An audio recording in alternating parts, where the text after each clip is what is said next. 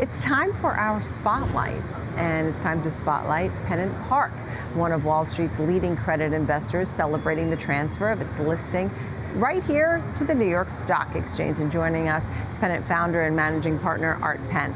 Thank you so much for being with us. I, I enjoyed reading about your company and the involvement you have investing in so many um, small and medium sized businesses. But first, how does it feel to be now part of the New York Stock Exchange? Why the switch? Why now? Yeah, it's a, it's a thrilling day. You, you come here on the big board and such history and uh, ritual. Um, really terrific feeling to be here today. And look, we're kind of celebrating our 15 year anniversary this year. And it was just really wanted to, to change it up, give, give it a try. We got a compelling uh, pitch from the NYSE in terms of the incremental liquidity and the benefit of human beings helping to trade the stock. And right. uh, you know, we, we, we, liked it, we bought into it, and we're excited to be here. Yeah, and I've seen it many times. As I said, I've been, you know, I had a lifetime here, and, and you see this hybrid model of computers and humans, and right. there are times where a human really needs to step in, and, yeah. and, that's part of the beauty of the New York Stock yeah. Exchange, as well as its rich history, as you were saying. Um, that being said, tell me about the direct lending that you've been doing to these small and medium-sized businesses. I see 15 billion here. Um, what are the goals for the next few years? So, look, we typically finance companies that generate between 10 million of cash flow and 50 million of cash flow a year typically these companies are growing companies mm-hmm. and they need our capital to fuel that growth, whether that be through acquisitions, organic growth.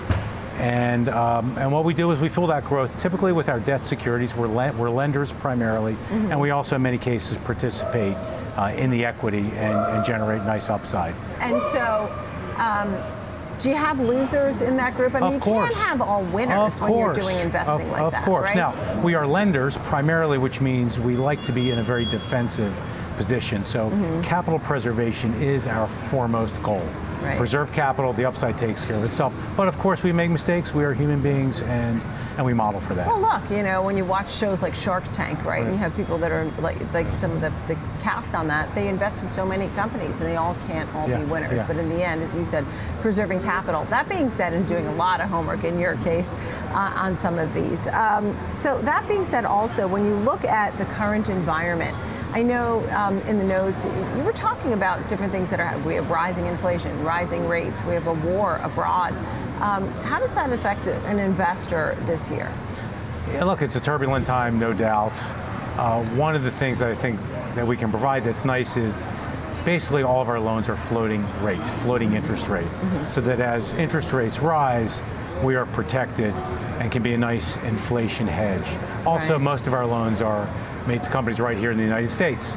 So being an investor oh, and lender in the United States, yeah. in senior secured, top of the capital structure loans that are floating rate, uh, in U.S. dollar is a nice place to be given all the events going on in the world. Yeah, and I, and I saw that you were talking about um, U.S. really being somewhat of a safe haven globally. Is that still the case? Is, is the U.S. regarded as you're getting other folks, you know, who look yes. at the look to the U.S. Yeah. They want to make money. Yeah. So look, I spend a lot of time overseas talking to investors, yeah. existing investors, potential investors, Europe, Asia, elsewhere, and they, of course, have always thought of the U.S. Mm-hmm. as a safe haven. Perhaps right. even more so today. I'm going to be in Europe. I'm going to be in Europe next week. It'll be interesting to see yeah. uh, the perceptions uh, from those investors. Yeah, because I was saying Janet Yellen said it's more likely that you might see a recession in Europe before the United yes. States. So yes. um, I'll be interested to hear your conversations. Um, that being said, any themes for your investing? Do you yeah. try and usually, do you often go with or you often avoid? Yeah. So look, there's five key sectors, uh, healthcare, business services, consumer, software technology, mm-hmm. and also importantly, government services and defense. Mm. Uh, government service and defense, again, today is a, is a safe place to be. That right, sector right. is, is usually very strong even in non-turbulent times, but in, in, a time like today where the world sees a lot of geopolitical risk, uh, investing in government services and defense can be a very nice, safe place to be in a portfolio. Yeah, it makes sense. I mean, even some of those defense stocks that had done so well, we, we saw cybersecurity stocks yeah. doing well as there was so much concern about cyber yeah. warfare.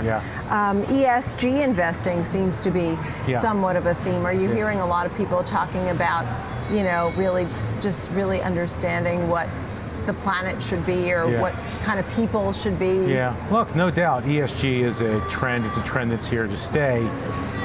I think in this environment in particular, people Yeah. are now questioning a little bit. Like, Yeah. you know, we do government services and defense, for instance, which to us, as you said, is mostly cybersecurity, Mm-hmm. satellites. And we've historically said no tanks, no guns. Right. Now, in this world, I, you know, what you, you start thinking about that a little bit and what should ESG mean? What does it mean? How do you measure it?